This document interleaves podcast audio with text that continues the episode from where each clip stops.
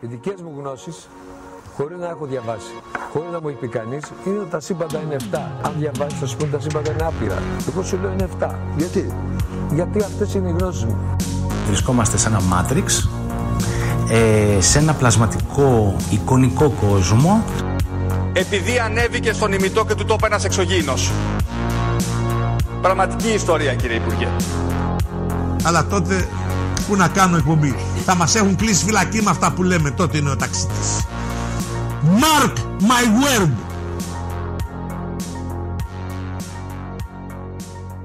Φίλες και φίλοι, γεια σας. Καλώς ήρθατε σε ένα ακόμα επεισόδιο στη Λέσχη των Συνωμοσιών. Και όπως πάντα, είναι μαζί μου ο Γιώργος. Γιώργο, γεια σου, τι κάνεις; Γεια σου, Δήμου, καλά εσύ; Καλά, μια χαρούλα. Εδώ πέρα, σαν καλοκαίρι ο καιρός μέχρι πρόσφατα, ξαναπιάνει λίγο κακοκαιρία. Να πούμε για τον καιρό, είναι βασικό ζήτημα πάντα. Πολύ σημαντικό. Τι Καλοκαι- κάνεις εσύ, πώς πάνε τα πράγματα; Καλοκαίρι, Δήμα μου, σε εσάς, εδώ πέρα πάρα πολύ όμορφη η σαγηνευτική Κέρκυρα. Βρέχει, σκοτάδια, φυσάει λες και είμαστε σε θρίλερ. Πάρα πολύ καλά περνάμε. Έχω να κοιμηθώ δύο μέρες καλά. Οπότε, ναι, αυτά. Πώς φάνηκε. Ιδανικός καιρός για καραντίνα, θα έλεγα. Ναι. Κοίταξε, Δήμο, βρέχει, όπως είπαμε, σκοτάδια και αε- αέρας τρομερός, οπότε καθόμαστε όλη μέρα μέσα. Εσείς φίλοι ακροατές να ακούτε Conspiracy Club όλη μέρα. Εγώ από την άλλη που δεν ακούω Conspiracy Club βλέπω τα νέα, Δήμο. Τα Και νέα. τι γίνεται στα νέα, Γιώργο; Και γι' αυτό, επειδή ξέρω ότι δεν ενημερώνεσαι από τα νέα, θα σε ενημερώσω εγώ. Αν και από ό,τι κατάλαβα αυτή τη εβδομάδα κάτι παρατήρησες. Δεν θα ασχοληθούμε με το φλέγον ζήτημα της εβδομάδας που είναι το ελληνικό μητού του θεάτρου, διότι αυτά είναι αυτονόητα πράγματα. Μόνο εδώ να πούμε ένα μικρό σχόλιο μόνο, Γιώργο. Ε, μπράβο στις γυναίκες που βγήκανε μπροστά και να συνεχίσουν να το κάνουν, να μην φοβούνται τίποτα. Μπράβο. Και εμείς, όσο έχουμε εδώ ένα δημόσιο βήμα, αν κάποιος θεωρεί ότι είμαστε κατάλληλο μέσο, ας έρθει να μας πει. Είμαστε υπέρ αυτών των καταστάσεων. Και συνεχίστε. Συνεχίστε. Μην μασάτε τίποτα. Είμαστε μαζί σας. Πιστεύω ο περισσότερος κόσμος. Ναι, και να πω Και κιόλας- δεν, δεν χρειάζεται κάποιο άλλο σχόλιο, νομίζω. Ναι, Εσύ, το Γιώργο, μο- τι ήθελες Το να πεις; μόνο σχόλιο που θέλω να κάνω σε αυτή την ιστορία είναι ότι γίνονται που γίνονται όλες αυτές οι μαλακίες. Έχουν και κακό aesthetic, ρε. Εσύ. Μα, Απαγορεύεται κιόλας. Θα πρέπει να πάρουμε τον Κούγια. Φιλιππίδια, ξέρω εγώ. Τι κατάσταση είναι αυτή, δηλαδή κάτι καλύτερο δεν μπορούσες να κάνεις. Είναι φρικαλέα πράγματα ακούγονται. Πολύ μέτριο aesthetic. Δεν μ' αρέσει καθόλου. Ούτε Α το- ελπίσουμε ο- το- ένα πολύ ωραίο δίδυμο, ο Σπύρος Μπιμπίλας και ο. Μπράβο. Ο Πασχάλης Πασχάλης Σαρούχας. Σαρούχας. Μπράβο, Δήμα. να, Μπράβο. να σταθούν στο ύψος των περιστάσεών τους και να ε, αντιμετωπίσουν ε, όλες αυτές τις καταγγελίες όπως πρέπει, όπως αρμόζει. Με μπιμπίλα και τσαρούχα δεν έχει να φοβηθεί κανείς τίποτα. Και εγώ ελπίζω, Γιώργο, πιστεύω είναι πολύ καλό δίδυμο, το λέγαμε και προηγουμένως. Μμ. Και είναι ωραίο γιατί είναι, όπως είπαμε, ο άρχοντας ο Σπύρος Μπιμπίλας και το δεξί του χέρι ο σκοτεινός υπότης είναι ο Τσαρούχας. Πάρα πολύ ωραίο αυτό, μου αρέσει. Α αφήσουμε όμως αυτό το οποίο είναι όντως αυτονόητο. Δηλαδή πρέπει να είσαι ανάπηρος, ας πούμε, για να διαφωνείς. Να μιλήσουμε για κάτι πιο ωραίο, κάτι με καλό aesthetic που συνέβη αυτή τη βδομάδα. Είναι το μόνο θέμα που θα αναφέρουμε στο εισαγωγικό σημείο μας σήμερα, από τη δικιά μου τη μεριά τουλάχιστον, και είναι οι χειμερινές εξορμήσεις του βασιλιά του έθνους μας, του Κυριάκου Μητσοτάκη, στην Ικαρία και στους φούρνους.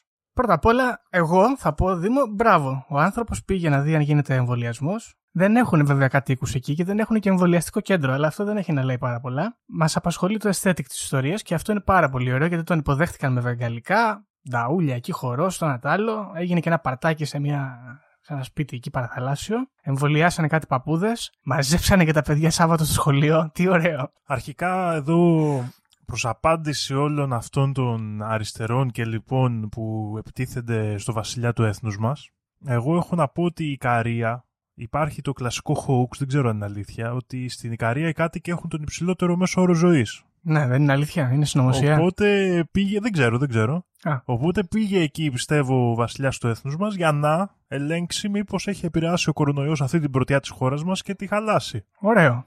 Μπράβο. Καταλαβες, δεν ήταν τυχαία η επίσκεψη στην Ικαρία. Δηλαδή έκανε και τις διακοπές του φυσικά. Εντάξει, με όλα ε. τα προ- προβλεπόμενα πρωτόκολλα, τα οποία μου άρεσαν αυτά τα πρωτόκολλα, γιατί και εγώ, άμα αύριο καλέσω 50 φίλους μου να κάτσουμε στη βεράντα Θα τα τηρήσετε. και φωνάζει τώρα ο αστυνόμος από κάτω τι κάνετε εκεί, ρε, θα πω τηρούμε όλα τα πρωτόκολλα, μην ανησυχείτε. Μπράβο. Ε, μα... Ήταν, ε, γιατί δεν είχε διευκρινιστεί αυτό. Σωστό. Όσο ζεις μαθαίνεις. Και επίσης είναι πολύ ωραίο γιατί είχε ανεβάσει πολλές φωτογραφίες στο προφίλ του ο κ. Μητσοτάκης. Είναι μία που τον έχουν ε, στο Δημαρχείο καλεσμένο και έχει ένα πιατάκι με τουλούμπες. Πάρα πολλές τουλούμπες. Πολύ ωραίο, μπράβο. Μεγάλες τουλούμπες, Γιώργο, ή τουλουμπάκια; τουλούμπες μεγάλες. Ε, ξέρω, εγώ δεν ξέρω πόσο είναι τα μικρά, σαν τύπου ένα, ένα μισή δάχτυλο μήκος. Αυτά που παίρνουμε στο γήπεδο ή αυτά που παίρνουμε για το σπίτι; Αυτά που παίρνουμε στο γήπεδο είναι τα μικρά, δεν ξέρω, δεν έπαιρνα Τα τουλούμπε. μεγάλα παίρνουμε στο γήπεδο. Παίρνεις Α, μία τα- τουλούμπα στο Ωραία. γήπεδο. Όχι, τα μεγάλα έχουν και αυτοί. Πολλές Μπράβο, τουλούμπε. Μπράβο. Μπράβο. Μπράβο. Να κάνω ένα σχόλιο, γιατί το είπαμε και την άλλη φορά που έχει πάει ο άνθρωπος να κάνει μοτοκρός. Γιατί, γιατί έτσι, γιατί no fun allowed; Δηλαδή, επειδή είναι βασιλιάς, δεν επιτρέπεται αυτός. Μ' αρέσει. Αφήστε τον άνθρωπο να διασκεδάσει. Είναι κρίμα δηλαδή. Αυτός λέει είναι ο fan allowed σε εμάς. Α, άλλο αυτό, δεν μου, αυτή είναι άλλη συζήτηση. Το ζήτημα είναι να μας αφήνει και εμάς, Γιώργο, γιατί λέξαμε. Αυτό είναι άλλο θέμα, να το συζητήσουμε σε ένα άλλο επεισόδιο. Λοιπόν, ε, πολύ συνοπτικό το σημερινό εισαγωγικό σημείωμα.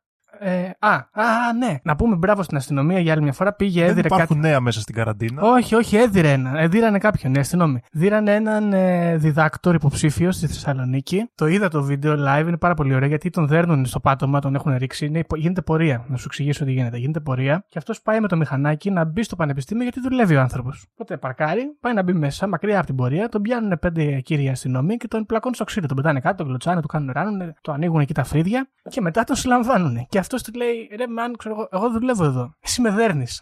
Γιατί με συλλαμβάνεις; Το απαντάει ο κύριος Μπάτσος, ο οποίος 30 δευτερόλεπτα πριν τον είχε στο πάτωμα, ότι δεν σε έδρε κανένας. Και γύρω-γύρω είναι 7 κινητά που τραβάνε. Ε, τι όμορφη αφέλεια είναι αυτή που έχει η ελληνική αστυνομία. Μπράβο. Παιδική αφέλεια, θα έλεγε κανείς. Κοίτα, Γιώργο, δεν είναι ακριβώς αφέλεια, γιατί όταν εσύ είσαι αυτός που εφαρμόζει τον νόμο, ο νόμος αλλάζει και η πραγματικότητα όπως σε συμφέρει και όπως σε βολεύει. Εντάξει, ρε Δήμο, να πάλι να είναι κακεντρέχει τώρα, τέλος πάντων. Ναι, Anyway, Είμαι λίγο κακεντρική, παιδιά, σήμερα, συγγνώμη. δεν είναι ωραίο. Anyway, αυτά τα νέα της εβδομάδας. Λοιπόν, Γιώργο, για πες μας λοιπόν, τι μας έχεις ετοιμάσει για σήμερα; Σήμερα, Δήμο, όπως και όλες τις άλλες φορές που δεν ε, έχω ασχοληθεί ιδιαίτερα, το θέμα μας είναι ποατπουρί και οι σημειώσεις μου είναι πάρα πολύ μέτριες. Αυτό να ξέρετε, φίλοι ακροατές, όποτε είναι ποατπουρί το θέμα, το, το έχουμε φτιάξει τη μέρα που ηχογραφούμε. Γιατί εργαζόμαστε εδώ στο Conspiracy Club. Δέκα λεπτά πριν ξεκινήσουμε. Μπράβο. Οπότε σήμερα, Δήμο μου, θα μιλήσουμε για τον δημοφιλέστερο πρόεδρο στην ιστορία της ανθρωπότητας, όχι τον Ντόναλτ Τραμπ, αλλά τον Μπαράκ Χουσέιν Ομπάμα τον δεύτερο. Α, έχουμε συνωμοσίες με Ομπάμα. Αυτό είναι πολύ vintage θέμα. Είναι vintage θέμα και είναι. ήξερες ότι τον λένε Μπαράκ Χουσέιν Ομπάμα το δεύτερο; Υπάρχει και πρώτος δηλαδή. Είναι ο δεύτερος. Αλήθεια. Είναι ο δεύτερος. Έτσι, έκα- έτσι έμαθα, ναι. Δεν, δεν το ήξερα. Και ο πατέρας του είναι ο πρώτος ή. Δεν νομίζω ότι ο πατέρας του είναι ο πρώτος. Καλά, αυτό δεν μπορούμε να το ξέρουμε κιόλας. Θα καταλάβεις αργότερα γιατί. Αλλά κάτσε να δούμε. Χουσέιν ο πρώτος, ο senior. Ναι, είναι ο πατέρας του. Μμ. Άρα αυτό- προ- τον προετοίμαζε εδώ, θα πω εγώ κατευθείαν, μπαίνω στο ψητό. Τον προετοίμαζε ο πατέρας του έτσι για βασιλική οικογένεια, θα πούμε. Μπράβο. Μπράβο, μπράβο. Ναι, έτσι λέει τώρα. Εδώ πέρα το ίντερνετ μάλλον.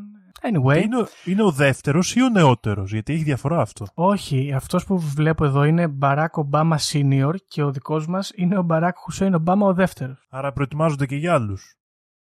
Έτσι φαίνεται. Γιατί πόσο junior να βάλεις. Ενώ με δεύτερος έρχεται και ο τρίτος. Ακριβώς, ακριβώς. Λοιπόν, πρόσεξε τώρα τι γίνεται. Ο Μπαράκ Χουσέιν Ομπάμα, ο οποίος γεννήθηκε το 1961, το σημειώσω σε αυτό, έχει ένα κατάλογο από συνωμοσίες που τον ακολουθούν. Αλλά όταν λέμε κατάλογο, κατάλογο έχω κόψει εδώ αρκετές που δεν μου άρεσαν, γιατί δεν θα βγαίνει επεισόδιο ένα, θα θέλαμε δύο. Οι οποίες εμφανίζονται όλες λίγο πριν εκλεγεί ως πρόεδρος. Κατά τη διάρκεια της προεκλογικής του εκστρατείας, κάποιες από αυτές λίγες εμφανίζονται και όταν ε, κατεβαίνει ως ε, senator στο Σικάγο. Γιατί πριν ήταν senator. Λοιπόν, θα αναφέρουμε διάφορα ονόματα. Δεν μας απασχολούν πάρα πολύ όλα. Αυτά που μας απασχολούν θα τα κρατήσουμε, θα τα αναλύσουμε και λίγο. Είναι πάρα πολλοί άνθρωποι που έχουν πλέξει αυτές τις νομοσίε για τον Ομπάμα. Στα ελληνικά, Δήμο μου, πώς τον έλεγε και, και ο, ο Στέφανος Χίος, νομίζω, ο Ομπαμίας. το οποίο γιατί είναι προσβολή, δεν καταλαβαίνω. Ε, μήπως εννοούσε κάτι του τύπου Ομπάμιας, κάπως έτσι. Α, μέτριο αστείο, εντάξει. Anyway, λοιπόν, θα τις αναλύσουμε εδώ, θα τις χωρίσουμε σε τρία sections τις ε, συνωμοσίες που τον αφορούν και θα τις αναλύσουμε μία-μία στο κάθε section, γιατί έχει πολλές υποκατηγορίες.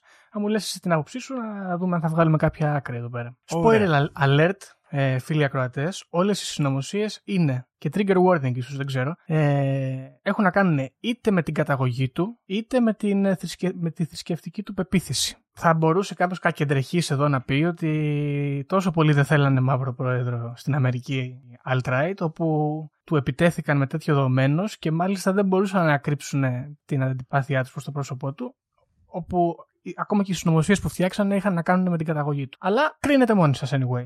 Ξεκινάμε λοιπόν, Δήμο μου, με το πρώτο section, το οποίο έχει να κάνει με συνωμοσίες που έχουν να κάνουν με την καταγωγή του Μπαράκ Ομπάμα. Όπως πιθανότατα γνωρίζεις, το μεγαλύτερο ζήτημα που είχε γίνει εκείνη την περίοδο της προεκλογικής εκστρατείας του ήταν το πιστοποιητικό γέννησης του Μπαράκ Ομπάμα. Αν υπάρχει και από πού είναι και αν είναι ψεύτικο κτλ.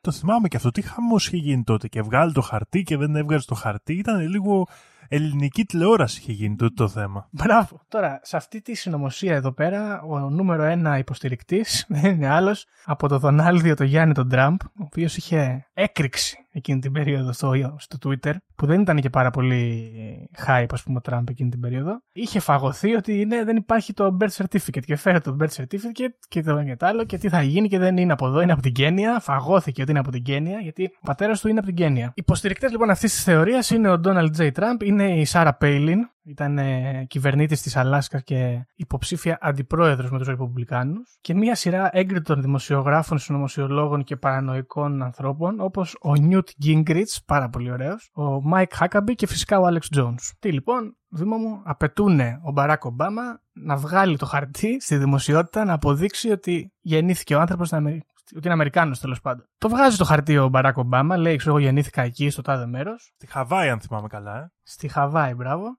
Και φυσικά δεν μας αρκεί αυτό, διότι αμέσως αποδείχθηκε στα μάτια των ε, συνωμοσιολόγων ότι το χαρτί αυτό είναι ψεύτικο. Παίρνανε τηλέφωνο ότι είναι νοσοκόμα, Δήμο. Παίρνανε τηλέφωνο την νοσοκόμα να ρωτήσουν άμα όντως είχε ξεκινήσει τον Μπαράκ Ομπάμα. Ναι. Και πού θα το ξέρει. Δεν, τη βρή... δεν τη βρίσκανε ρε την νοσοκόμα με τίποτα. Α, ήταν ανύπαρκτο πρόσωπο. Ναι, και ήταν σε κάποιο κανάλι ο Νιούτ Γκίνγκριτς και έκλαιγε εκεί, ξέρω εγώ, με τον, ε, με τον Τάκερ Κάρλσον και του 'λεγε Γιατί δεν βγαίνει νοσοκόμα στα τηλέφωνα, κύριε Κάρλσον μου; δεν τη βρίσκανε. Τέλος πάντων, βγήκε μια νοσοκόμα αργότερα και είπε: Τον ξεγέννησα εγώ τον Ομπαμία. Άλλη πληρωμένη από εκεί. Ναι, ακριβώς αυτό είναι λοιπόν το τρίτο επιχείρημα που έρχεται εδώ. Να μας πούνε ότι βγάλανε τώρα μία τάδε, ξέρω εγώ, που και καλά είναι νοσοκόμα, να μας πει ότι ξεγέννησε τον Μπαράκ Ομπάμα. Καταλάβαμε. Βέβαια, όπως όλες αυτές οι, οι ιδέες, κάποια στιγμή χάνουν το hype τους στα media και έτσι επανεμφανίζεται μία δεύτερη ιδέα η οποία λέει ότι είχε καταγωγή, είχε μάλλον την υπηκότητα ο Μπαράκ Ομπάμα, την Αμερικάνικη, αλλά επειδή μετακόμισε στην Ινδονησία στα νιάτα του και πήρε την Ινδονησιακή υπηκότητα, του αφαιρέθηκε η Αμερικάνικη. Γιατί αυτό είναι πραγματικότητα, να ξέρεις. Έζησε για κάποια χρόνια στην Ινδονησία ο Μπαράκ Ομπάμα. Αυτό τώρα δεν ξέρω, κοίτα να δεις. Το έχω ξανακούσει ότι κάποιες υπηκότητες θέλουν αποκλειστικότητα. Κάποιες άλλες είναι πιο άνετες. Δεν ξέρω για την Αμερικανική υπηκότητα τι συμβαίνει. Δηλαδή, άμα πάρεις άλλη υπηκότητα, τη χάνεις. Γιατί νομίζω οι Ελληνοαμερικάνοι έχουν και τι δύο. Μπορεί να γίνεται αυτό με την υπηκότητα της Ινδονησίας. Ναι, δεν το ξέρω το νομικό θέμα. Η αλήθεια όμως είναι ότι το έχω ξανακούσει σαν ζήτημα ότι κάποιες υπηκότητες δεν σου επιτρέπουν να έχεις και δεύτερη. Ναι. Αυτό λοιπόν κατηγορούν εδώ τον Μπαράκ Ομπάμα, την έχασε την υπηκότητα και σε αντίθεση με το προηγούμενο που λένε ότι δεν είσαι Αμερικάνος και είσαι Κενιάτης, άρα έχεις πρόβλημα γιατί είσαι Αφρικάνος, το οποίο είναι πολύ ρατσιστικό. Εδώ δεν πάνε να το επιτεθούν ρατσιστικά. Το επιχείρημα είναι ότι είναι παράνομη η συμμετοχή τους στις εκλογές. Διότι δεν έχεις υπηκότητα, δεν μπορείς να είσαι και υποψήφιος πρόεδρος. Σε αυτή τη συνωμοσία εδώ λοιπόν, κάπως έρχεται και χώνεται η ιδέα ότι ο Μπαράκ Ομπάμα βγαίνει από το ίδιο κανάλι στο YouTube βασικά αυτό. Κανάλι που λέγεται Real Obama. Έχει κατέβει τώρα αυτό το, το κανάλι, δεν υπάρχει νομίζω άλλο. Βγαίνει λοιπόν ε, ένας τύπος και επιμένει ότι ο Μπαράκ Ομπάμα το 2008 επισκέφθηκε τον Αύγουστο, έτσι. Επισκέφθηκε τη γιαγιά του, ωραία, μεγάλη σε ηλικία, η οποία γνώριζε και την ενοχλούσαν διάφοροι για να μιλήσει για το θέμα. Και 9 μέρες μετά, και λίγο πριν ξεκινήσουν οι εκλογές, η γιαγιά πεθαίνει. Πεθαίνει, γιαγιά... Δήμο. Περίμενε, γιατί εγώ τώρα λίγο με τη γιαγιά το έχασα. Η γιαγιά του ανθρώπου στο YouTube ή η γιαγιά του Ομπάμα; Του Ομπάμα, ρε. Του Ομπάμα γιαγιά. Στη δική του τη γιαγιά. Στη δική του τη γιαγιά. Και πεθαίνει που λες η γιαγιά του Ομπάμα. Και μάλιστα διαραίουν αυτοί που γνωρίζουν ότι ο ίδιος ο Ομπαμία την είχε δηλητηριάσει με Mercury, με υδράργυρο, γιατί γνώριζε και θα, θα, θα, θα τα ξέρει κιόλα, ας πούμε, που δεν θα άντυχε την πίεση. Τώρα εγώ δεν θέλω να το κάνω αυτό, αλλά ο Ομπάμα το 2008 ήταν 50 και. Όχι, ήταν 47, 48. Εντάξει, η γιαγιά του ήταν. Ήταν κοτσονάτη. χρονό κοντά. Όχι, όχι, ήταν να πεθάνει, γι' αυτό είχε πάει ο Ομπάμα να τη βρει. Εντάξει, μπορεί να το ενίσχυσε λίγο, γιατί και εκεί λένε, λένε τα περισσότερα και οι γέροι. Δεν ξέρω τώρα. Κατάλαβες, γιατί αν είσαι μεγάλος και δεν αντέχεις την πίεση, μπορεί να πεις και τις αλήθειες. Ναι. Οπότε αυτός πήγε εκεί, της λέει: Θες να πιούμε τσάι γιαγιά. Της έριχνε μέσα τον υδράγυρο. Πάρτε τη γιαγιά κάτω. Τέτοιος είναι λοιπόν ο Ομπάμα. Σκότωσε τη γιαγιά του, από ό,τι φαίνεται. Αυτό πρέπει να είναι, δεν πρέπει να υπάρχει κάτι χειρότερο στον κόσμο, ας πούμε, από το να έχεις σκοτώσει τη γιαγιά σου. Δεν ξέρω. Είναι, λες να είναι εκεί, ας πούμε, μαζί με το σκότωσα το σκύλο μου, ξέρω εγώ. Τα ναι, δύο. Είναι, είναι, είναι πολύ ψηλά. Δηλαδή, στις, ε, δεν ξέρω, στο δικό μου ηθικό, Ναι, αλλά- στη δική μου ηθική πηξίδα. Συμφωνώ και έρχονται εδώ να μας εξηγήσουν πιθανότατα γιατί ο Ομπάμα είναι τέτοιος ε, τύπος που σκοτώνει τη γιαγιά του και γιατί είναι τόσο ομοβόρος. Γιατί λένε, βγήκε αυτή η είδηση από ένα site, ένα website που λέγεται Atlas Shrugs, το οποίο κατεξοχήν ασχολείται με μουσουλμάνους και λέει ότι είναι πολύ κακοί οι μουσουλμάνοι. Και μας λέει ότι ο πα- πραγματικός πατέρας του Ομπάμα δεν είναι από την Κένια, αλλά δεν είναι άλλος από τον Μάλκο Μέξ, το γνωστό μαύρο πάνθυρα. Λογικό, ας πούμε, να σκότωσε τη γιαγιά του, γιατί είναι μαύρος πάνθυρας. Εδώ να Έτσι. σου, σου πω, Γιώργο, δεν ξέρω αν το ξέρεις το reference. Το Atlas Shrugged είναι το πολύ γνωστό βιβλίο Chain Rand. Όχι, δεν το ξέρω. Ναι, που είναι, έχει αυτή τη θατσερική, ας πούμε, την ιδεολογία του, την νεοφιλελευθερική, ας πούμε. Να, Παρ' όλα αυτά είναι ωραίο Κακό βιβλίο. αίσθητη. Εγώ προτείνω, αν είστε ανοιχτό μυαλό, να το διαβάσετε. ωραία. Οπότε από εκεί Ε. είναι ψηλό. Και, και οι alt-right χώροι το έχουν σαν βίβλο τους στο βιβλίο. Πρόσεξε όμως τώρα τι συμβαίνει. Αφού λοιπόν ο Μπαράκ Ομπάμα είναι γιος του Μάλκομ Εξ, Μμμ. για να κρύψει. Αυτό δεν μπορεί να είναι αποδεκτό στην Αμερικανική κοινωνία και να τον εκλέξουν.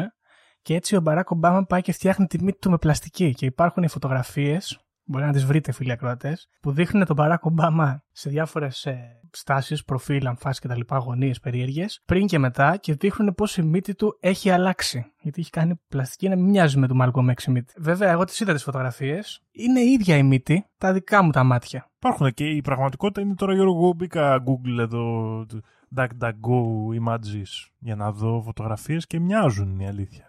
Ο Malcolm X με τον Με τον Obama. Malcolm X. Αυτή τη φήμη, Δήμο μου, την ξεκινάει ένας τύπος που λέγεται Joe Gilbert, ο οποίος γράφει σε αυτό το site, ο οποίος είναι ε, σκηνοθέτης, φτιάχνει ντοκιμαντέρ. Έχει και μια μπάντα αυτός, είναι ωραίο τριβή αυτό, θα σα αρέσει. Έχει μια μπάντα η οποία είναι tribute στον Bob Dylan, πονηρό, και έχει κάνει και ένα άλλο ντοκιμαντέρ το οποίο εφάπτεται εδώ στις ιδέες μας, που λέγεται Paul McCartney Really Is Dead. The Last Testimony of Harrison. Και ένα δεύτερο ντοκιμαντέρ που λέγεται Elvis Found Alive. Εκτός από τον ε, Joe Gilbert, οι- υπάρχουν και άλλοι άνθρωποι οι οποίοι υποστηρίζουν ότι όντως ο Μπαράκ Ομπάμα έχει σχέση με τους μαύρους πάνθυρες και μάλιστα εμφανίζουν φωτογραφίες του Μπαράκ Ομπάμα στα 60s, τέλος των 60s, όπου ο Μπαράκ Ομπάμα είναι εκεί με στολές ε, μαύρων πανθήρων και κάνουν παρελάσεις εκεί πέρα και με τα όπλα και τα σχετικά. Πώς ε, ο Μπαράκ Ομπάμα στα 60s ήταν... ε, α, Ήταν 7 7 χρονών. Ακριβώς, τέλειο. Από τόσο μικρός ήταν στο κίνημα; Ναι, είδες.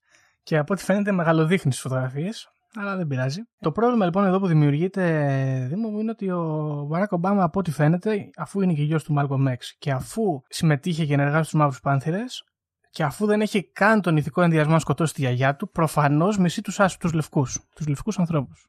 Θέλει να τους σκοτώσει όλους. Θέλει να τους σκοτώσει όλους. Ξεκινάει μια καμπάνια λοιπόν από διάφορα alt-right κινήματα έτσι, πολεμικά. Κατηγορούν τον Μπαράκ Ομπάμα ότι αφού είναι και μουσουλμάνος και αφού δεν είναι και Αμερικάνος και αφού σκότωσε και τη γιαγιά του και αφού είναι και γιος του Μάλκο Μέξ και έχει κόψει και τη μύτη του, θα σκοτώσει και τους λευκούς. Αυτή η λογική αλληλουχία, Δήμο, είναι πάρα πολύ καλή. Ναι, στέκει θα λέγαμε. Ναι, είναι πάρα πολύ λογική.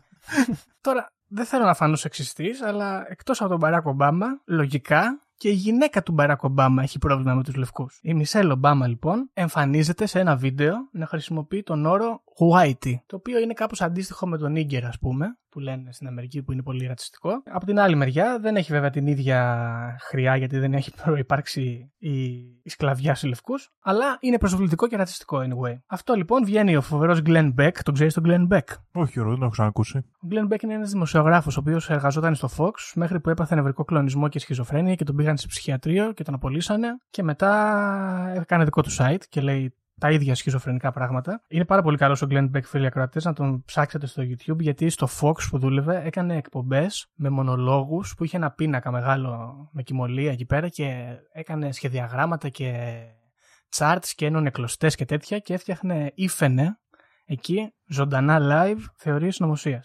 Πολύ φίλος μου. Ενδιαφέρον να ακούγεται αυτό, δεν το έχω τσεκάρει και τώρα που βλέπω και τη φάτσα του δεν τον έχω ξαναδεί. Ναι, είναι πολύ καλός. Αυτός λοιπόν ισχυρίζεται ότι υπάρχει βίντεο που η Μισελ Ομπάμα λέει Whitey. Και εδώ, Δήμο, θα έλεγε κανείς ότι άμα το λέει ένας άνθρωπος δεν μας αρκεί. Εμφανίζεται λοιπόν, Δήμο, ένας άνθρωπος με το όνομα, αυτό είναι το κανονικό του όνομα, Chief Editor Courier. Ωραία. Αυτό είναι το όνομά του. Αυτό είναι το όνομά του στην ταυτότητά του. Ναι, έτσι, ναι, έτσι φαίνεται. Chief είναι Chief Editor, Editor Courier. αλλά οι φίλοι του φωνάζουν Chief. Chief, μπράβο. Αυτός έχει, έχει δικό του site, το africanpressinternational.wordpress, πάρα πολύ καλό φαίνεται, στο οποίο αυτός αρχίζει να γράφει και να λέει ότι εγώ το έχω το βίντεο και είναι αλήθεια, έχει δίκιο ο Glenn Beck, η Μισελ Ομπάμα είναι ρατσίστρια και με αποκαλεί τους λευκούς whiteys και θα βγω έξω να το αποκαλύψω κι εγώ. Θα βγάλω το βίντεο να δείτε ότι αυτά είναι πραγματικότητα. Ο Chief Editor όμως δεν βγάζει το βίντεο, Δημό. Δεν, τα, δεν το έδωσε αυτό που υποσχέθηκε. Δυστυχώς, ποιος ξέρει ποια δύναμη Δεν δεν, το τον άφησε. Θα σου πω. Βγήκε ο ίδιος και το είπε. Βγαίνει λοιπόν ο Τσιφ και λέει ότι η Μισελ Ομπάμα τον έχει ζαλίσει τον άνθρωπο. Τον παίρνει τηλέφωνο όλη μέρα, κλαίγοντας και παρακαλώντας να μην βγάλει την αλήθεια στη δημοσιότητα. Και αυτός, επειδή είναι ευαίσθητος, τέλος πάντων ράγισε το καρδουλίνι του και έτσι δεν θα το βγάλει το βίντεο. Μόνο που είχαν κάνει και τη συμφωνία να στείλει ένα βίντεο στο H3, H3 που ήταν το αγαπημένο του κανάλι, σαν αντάλλαγμα. Μπράβο. Τώρα βέβαια κοίτα τι συμβαίνει. Εμφανίζεται ένα έγγραφο από κάποια αφρικανική χώρα, νομίζω την Κένια, αν θυμάμαι καλά, όπου λέει ότι ο Chief Editor Courier δεν είναι ο Chief Editor Courier, αλλά είναι ο Kenny Courier και δημοσιοποιούν την ταυτότητά του, ο οποίος ε, καταζητείται στην Κένια για πυραμίδα, για schemes πυραμίδας. Εντάξει, αυτό δεν μου Και- λέει εμένα κάτι. Όχι, απλά ξε- έφυγε ο άνθρωπος, πήγε στην Αμερική γιατί τον κυνηγούσαν και καλά ότι έχει κάνει πυραμίδες και έχει στήσει αυτό το δημοσιογραφικό site και είναι και ευαίσθητος. Αυτά μάθαμε. Ένας άλλος κακεντρεχής δημό μου εδώ θα έλεγε ότι επειδή ο Ομπάμα είναι από την Κένια, έβαλε το κράτος της Κένιας να λιδωρήσουν τον Kenny Courier ή Chief Editor. Θα μπορούσε και αυτό. Ο, ο Chief Editor ήταν λευκός ή μαύρος; Ε, όχι, ήταν μαύρος. Αυτό είναι πάρα πολύ ενδιαφέρον εδώ. Γιατί η- είναι τόσο υπεράνω άνθρωπος και ευαισθητοποιημένος που έχει ξεπεράσει τα ψυχολογικά του ρατσισμού προς τους μαύρους και παλεύει και για το ρατσισμό των μαύρων προς τους λευκούς πλέον. Μπράβο, προωθημένη σκέψη αυτή. Το κάνει όμως ο Chief Editor, ο οποίος είναι γενναίος. Ε, στο ίδιο site, λοιπόν, Δήμο, εμφανίζεται η είδηση ότι πίσω από όλα αυτά, από αυτές τις ε, κατηγορίες, είναι η Clinton. Η Clinton έχει ξεκινήσει την ιστορία με το βίντεο της Michelle Obama και το Whitey. Η Clinton έχει ξεκινήσει το ζήτημα με το birth certificate. Η Clinton έχει ξεκινήσει το ζήτημα με τον Malcolm X και τους μαύρους πάντες. Δεν ξέρω πώς σου φαίνεται. Κοίτα, αυτό θα μπορούσα να το πιστέψω. Γενικά, εγώ που ακούω Κλίντον, κάτι μου βρωμάει πάντα. Δεν ξέρω. Ε, ακριβώς. Ποιος Από την σκιώδης άλλη, να σε άνθρωπος- ρωτήσω, Γιώργο, γιατί δεν θυμάμαι. Η Κλίντον ήταν, ε, δηλαδή τότε που πήρε το χρήσμα που λέμε ο Ομπάμα, ήταν με τη Χίλαρη Κλίντον κόντρα; Ναι, ακριβώς. Ήταν ε, στον αγώνα των Δημοκρατικών, ήταν ο αντίπαλός του. Ναι, δεν θυμόμουν. Άρα, εντάξει, είχε και άμεσο συμφέρον να τον λιδωρήσει. Ακριβώς. Ναι, για να χάσει ο, ο Ομπάμα, να εκλεγεί ο Μακέιν και την επόμενη φορά να πούνε ορίστε που δεν διαλέξατε την Κλίντον και να την ξαναβάλουν να, να πάει να χάσει μόνη της. Να χάσει από τον Τραμπ. Ναι, ακριβώς. Πολύ καλά. Τώρα, κατηγορείται λοιπόν επίσης ο Μπαράκ Ομπάμα για μια συνωμοσία την οποία υφαίνει από ένα αντικρατικό γκρουπ λευκών ανθρώπων που λέγονται The Three Percenters, οι οποίοι υποστηρίζουν ότι ο Ομπάμα, αφού είναι μαύρος πάνθυρας, θέλει να κάνει έναν εξαγνισμό του αμερικανικού πληθυσμού από τους λευκούς. Θέλει να τους μακελέψει όλους. Και ο μεγάλος του σκοπός είναι να ξαμολύσει μαύρους στο δρόμο, να καταστρέψουν τα πάντα, να διαλύσουν, να κάνουν εκεί πέρα διαδηλώσεις, να κάνουν Mad Max σκηνικά και να αφανίσουν το λευκό πληθυσμό της Αμερικής. Οι 3 Percenters είναι ένα πολύ γνωστό group στην Αμερική, για όποιον δεν γνωρίζει βέβαια, κατηγορούνται για βομβιστικές επιθέσεις, για ραδιουργικά πλάνα τα οποία σκοπό έχουν ε, να γίνουν mass shootings, στα οποία μετά θα κατηγορήσουν μαύρους για να τους λιδωρήσουν και άλλα τέτοια όμορφα. Τώρα εντάξει, τον κατηγορούν ότι θέλει να εξολοθρεύσει τους λευκούς πάντως. Δεν τα κατάφερε. Ε, θα πούμε δεν τα εδώ. κατάφερε, όχι.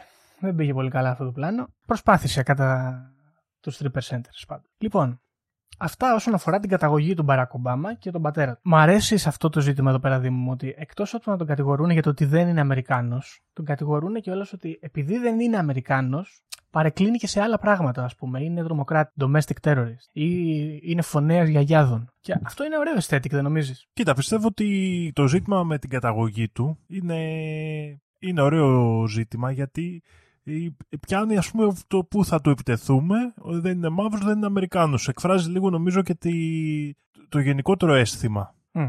των ε, Αμερικάνων ας πούμε ίσως εναντίον των μαύρων ότι δεν είναι εδώ η χώρα τους των ρατσιστών Αμερικάνων, όχι όλων φυσικά. Ναι, Ε, σωστό. Οπότε πάνε και επιτίθενται σε αυτό το κομμάτι. Τώρα, το ότι ο Ομπάμα μπορεί να μην είναι, εγώ μπορώ να ακούσω γνώμες. Αλλά έτσι όπως τα άκουσα εγώ τα πράγματα, Γιώργο μου δημιουργήθηκε αυτή η ιδέα. Η Χίλαρη Κλίντον συνεργάστηκε με τον Ντόναλτ Τραμπ για να βγάλουν από τη μέση τον Ομπάμα και να κάνουν αυτή την κόντρα μεταξύ τους. Γιατί πίστευε ότι μπορούσε να διαχειριστεί τον Τραμπ και να τον κερδίσει. Μμ. Και πιστεύω- Μήπως όμως είναι ένα, Ε, τι- ένα πλάνο της Κλίντον να εκλέξει τον Τραμπ γενικότερα. Τώρα θα μπορούσε να παίξει και κάτι τέτοιο. Αυτό θα ήταν ακόμα πιο προχωρημένο.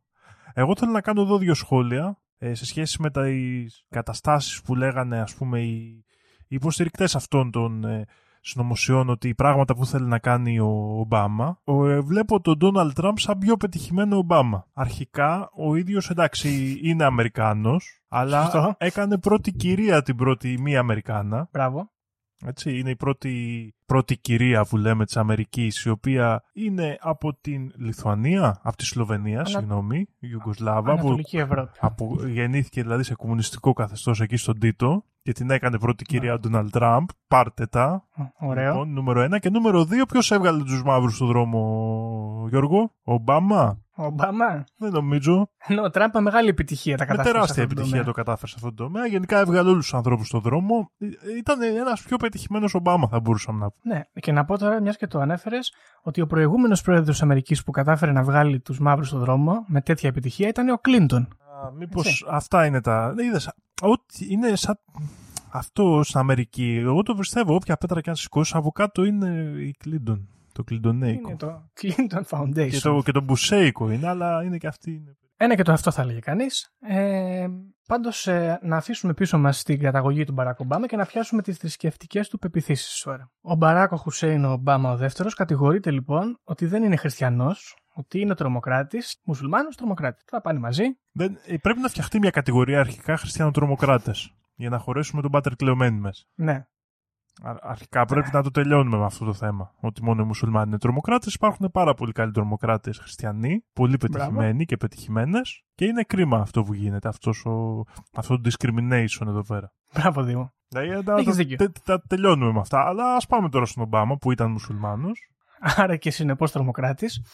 Ε, το 2015 λοιπόν Δήμο μου, αφού από ό,τι φαίνεται δεν έχουν καταφέρει να σταματήσουν το κύμα δημοφιλίας που δημιουργεί ο Ομπάμα μέσω της ε, καταγωγής του, το γυρνάνε και λένε «ΟΚ, εντάξει μπορεί και να είναι Αμερικάνος, μπορεί και να μην είναι, δεν μας απασχολεί πλέον, είναι σίγουρα όμως τρομοκράτης και μουσουλμάνος και αυτή η άποψη είναι πολύ ωραίο αυτό, ξεκινάει από ένα site που λέγεται Free Republic και από διάφορα άλλα alt-right ειδησιογραφικά μέσα, αλλά κυρίως από αυτό, το οποίο ξεκινάει ένα chain mail, το οποίο αρχίζει να διασπείρεται και να απλώνεται παντού και έχει διάφορες πληροφορίες μέσα για το γιατί ο, ο Ομπάμα είναι μουσουλμάνος. Θα τις αναλύσουμε όλες από κάτω. Ε, αστείο της υπόθεσης εδώ είναι ότι καθώς ξεκινάει να εμφανίζεται αυτό το email και να προωθείται, ε, βγαίνει ένας βουλευτής στο Ιράκ και λέει ότι είναι σίγουρος ότι ο, ο Ομπάμα είναι μουσουλμάνος αφού έχει γεννηθεί στην Κένια. Αυτό δεν ξέρω πώς προκύπτει, αλλά τέλος πάντων έτσι υποστηρίζει αυτός. Και μάλιστα υπάρχει κάποιο βίντεο λέει σχετικό, όπου είναι αυτός και διάφοροι άλλοι συνάδελφοί του από τη Βουλή, όπου τον λένε μουσουλμάνοι και τον κοροϊδεύουν και γελάνε. Και αναρωτιέμαι εγώ τώρα, στο Ιράκ δεν ήταν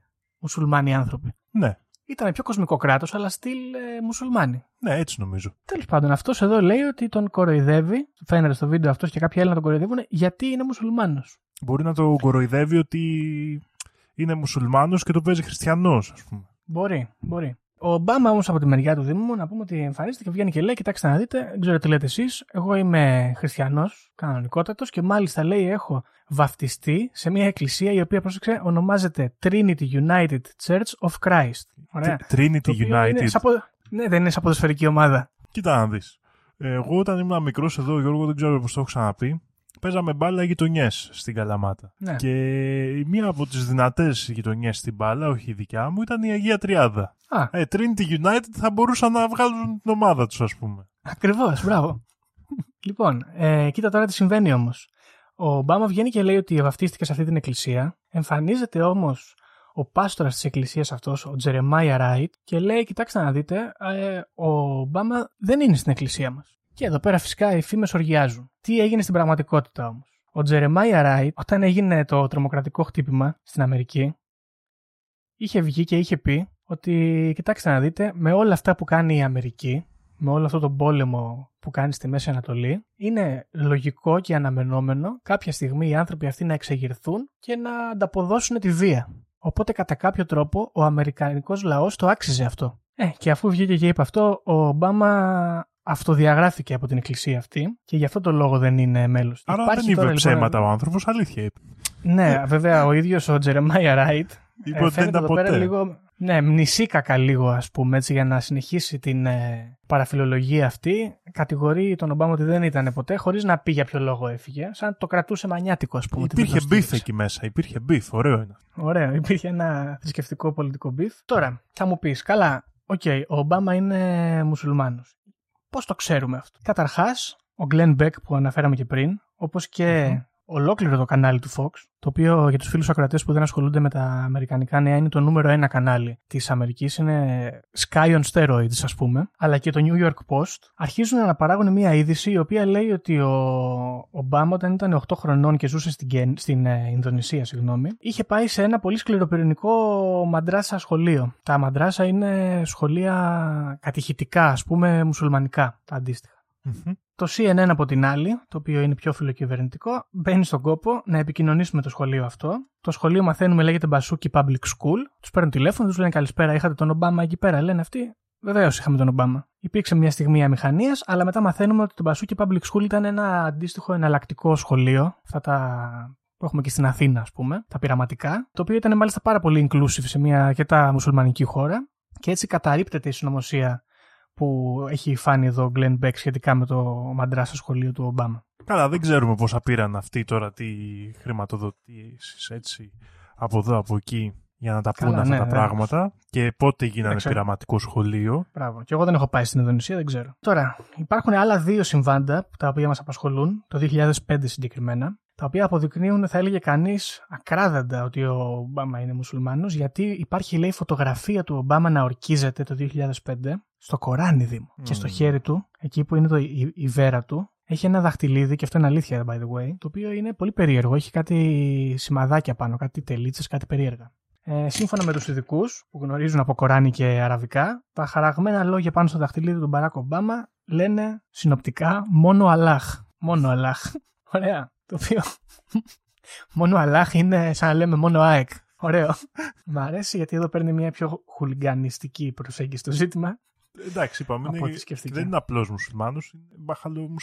Τρομοκράτης. Ακριβώς. Ε, φυσικά εδώ πέρα υπάρχουν φωτογραφίες επίσης από το οβάλ γραφείο μέσα στο Λευκό Οίκο, στο οποίο πολύ γρήγορα και βιαστικά ο Μπαράκ Ομπάμα όταν αναλαμβάνει την Προεδρία αρχίζει να το αλλάζει τη διακόσμηση και το κάνει να μοιάζει Ινδονησιακό. Αφαιρεί τα παραδοσιακά λευκά μπλε κόκκινα χρώματα που υπάρχουν εκεί μέσα και τοποθετεί λέει κάποιες χρυσές κουρτίνες στο ανατολικό δωμάτιο οι οποίες λέει ονομάζονται prayer curtains οι οποίες είναι πάρα πολύ λέει διαδεδομένες στο μουσουλμανικό χώρο. Μμ.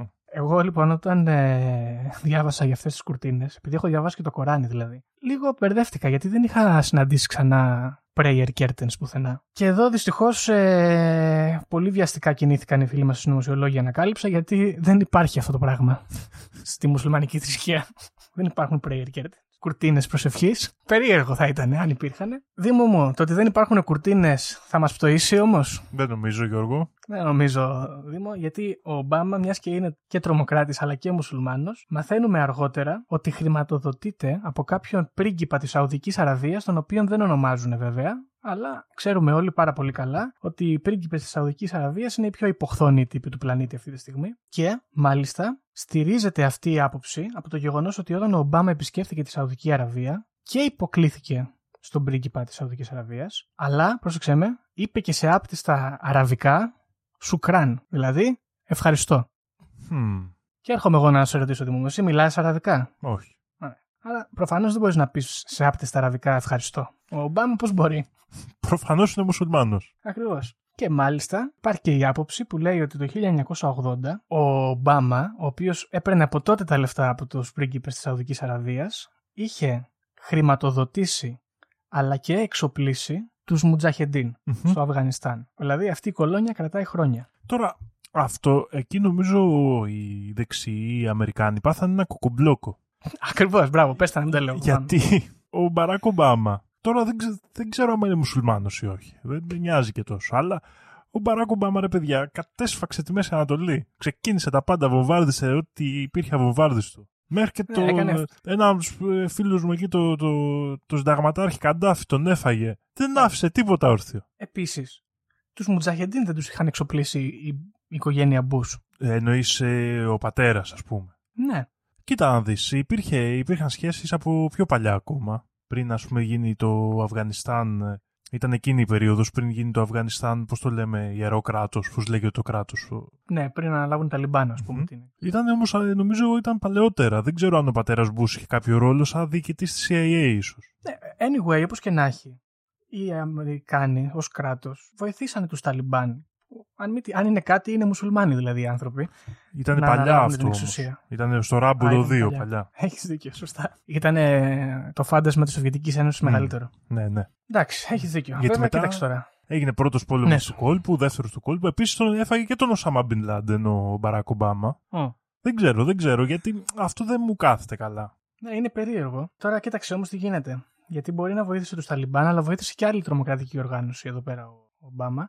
Γιατί λέει συνεργαζόταν πάρα πολύ στενά με τη μουσουλμανική αδελφότητα. The, the Muslim Brotherhood. Δεν μας εξηγούν πώς, αλλά είναι μας αυτό; εξηγούν όμως. Ε, μας εξηγούν, πρόσεξε, μας εξηγούν το, το σκοπό του. Τι ήθελε να κάνει. Θέλω να με προσέξεις γιατί είναι λίγο σύνθετος ο συλλογισμός. Συνεργάστηκε λοιπόν ο Ομπάμα, όντας τρομοκράτης μουσουλμάνος, με την ε, μουσουλμανική αδελφότητα, με σκοπό να φέρουν στην Αμερική 100.000 μουσουλμάνους εισαγόμενους. Ναι. Αυτό τώρα νομίζω ότι είναι κοντά στο 2-3% του πληθυσμού έτσι, αύξηση. Δηλαδή το λες και μεγάλο. Anyway, να φέρουν τέλος πάντων 100.000 μουσουλμάνους με σκοπό, πρόσεξε με, να ξεσηκωθούν οι μουσουλμάνοι Αμερικάνοι πλέον και να καταστρέψουν το Ισραήλ. Οκ. Προωθημένη, είναι προωθημένη σκέψη. Είναι προωθημένη σκέψη και δυστυχώς εδώ δεν έχουμε στοιχεία που να το στηρίζουν. Είναι μια πιο έτσι, διαισθαντική άποψη αυτή. Κοίτα να δεις, θα σου πω κάτι, γιατί βλέπω εδώ ε, ότι η μουσουλμανική αδελφότητα ε, βλέπω ότι έχει ευνοηθεί τουλάχιστον από τις πολιτικές του Μπαράκ Ομπάμα. Δεν την ξέρω, τώρα το διαβάζω λίγο, αλλά βλέπω ότι μετά το 2011 ε, νομιμοποιήθηκε στις περισσότερες χώρες εκεί που έγινε η Αραβική Άνοιξη που λέμε στην Αίγυπτο και σε λοιπές χώρες. Οπότε θε- θεωρώ ότι θα μπορούσε να έχει κάποια συμφέροντα εκεί πέρα. Τώρα, αυτό το πλάνο του βέβαια είναι λίγο περίεργο. Δηλαδή να φέρουμε πολλούς μουσουλμάνους στην Αμερική για να καταστρέψουμε το Ισραήλ. Γιατί δεν τους πάει στο Ισραήλ; Εντάξει, αυτό το αναρωτήθηκα και εγώ, αλλά εύκολα κατάλαβα ότι είναι δύσκολο. Από την άλλη, ξέρω εγώ, θα μπορούσε να κάνει κάτι πιο απλό από το να τους φέρει στην Αμερική, να ενταχθούν, να ξεσηκωθούν και να κάνουν πόλεμο με το Ισραήλ. Δεν ξέρω. Πιστεύω ότι υπάρχει κάποια πιο απλή λύση εδώ. Δεν θα μάθουμε γιατί τώρα δεν μπορεί να ξαναεκλεγεί. Εδώ λοιπόν, Δήμο, μου έρχεται η- το πιο μάλλον αδιάστοιχο για το ότι ο Ομπάμα είναι μουσουλμάνος τρομοκράτη. Διότι σε ένα περιοδικό που εξέδιδε το πανεπιστήμιο στο οποίο φίτησε, ο Ομπάμα έχει γράψει δύο ποίηματα. Το πρώτο αφορά τον Frank Marshall Davis. Ε, Είναι μια γνωστή έτσι, δημοφιλής προσωπικότητα στην αφροαμερικάνικη κοινότητα. Μερικοί θεωρούν ότι αυτός είναι ο πατέρας του και όχι ο Malcolm X και ότι αυτός είναι αυτός που τον έκανε και κομμουνιστή, γιατί εκτός από μουσουλμάνος και τρομοκράτης είναι και κομμουνιστής. Καλά, ναι. Εννοείται, αυτά πάνε μαζί. Το ποίημα αυτό λέγεται Pop. Pop. Το δεύτερο ποίημα, το οποίο είναι πιο ωραίο, λέγεται Underground. Το ποίημα αυτό, αυτοί που γνωρίζουν από Κοράνι, λέει, οι μελετητές του Κορανιού, ε, μπορούν, λέει, να αναγνωρίσουν διάφορες παραπομπές σε στίχους του Κορανιού, αλλά και μία συγκεκριμένη, την οποία δεν αναφέρεται βέβαια στις πηγές μου, αναφορά, στην οποία αποκαλεί ο ίδιος ο Ομπάμα τους Εβραίους, κάνω quote εδώ, underwater apes who eat figs. Δηλαδή, υποθαλάσσιους πίθηκους που καταναλώνουν σίκα.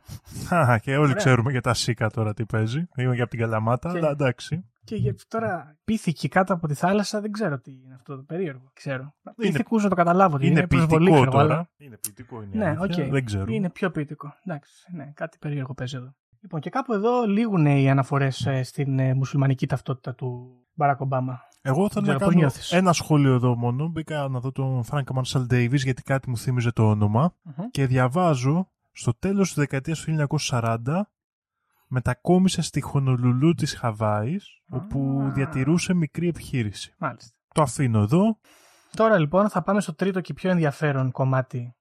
Πιο σύντομα, αλλά πιο ενδιαφέρον κομμάτι αυτής της συνωμοσίας. Που λέει ότι ο Μπαράκ Ομπάμα δεν μας ενδιαφέρει αν είναι Αμερικάνος, δεν μας ενδιαφέρει αν είναι τρομοκράτος και μουσουλμάνος. Μας ενδιαφέρει ότι δεν είναι αυτός που είναι. Ωραία. Είναι ένας άλλος. Είναι ένας άλλος, κάποιος άλλος. Υπάρχουν πολλές απόψεις. Οι απόψεις εδώ δίστανται λοιπόν για το ποιος είναι ο Μπαράκ Ομπάμα. Υπάρχει μια πάρα πολύ πονηρή άποψη που λέει ότι ο Μπαράκ Ομπάμα είναι η Μισέλ Ομπάμα. Οκ.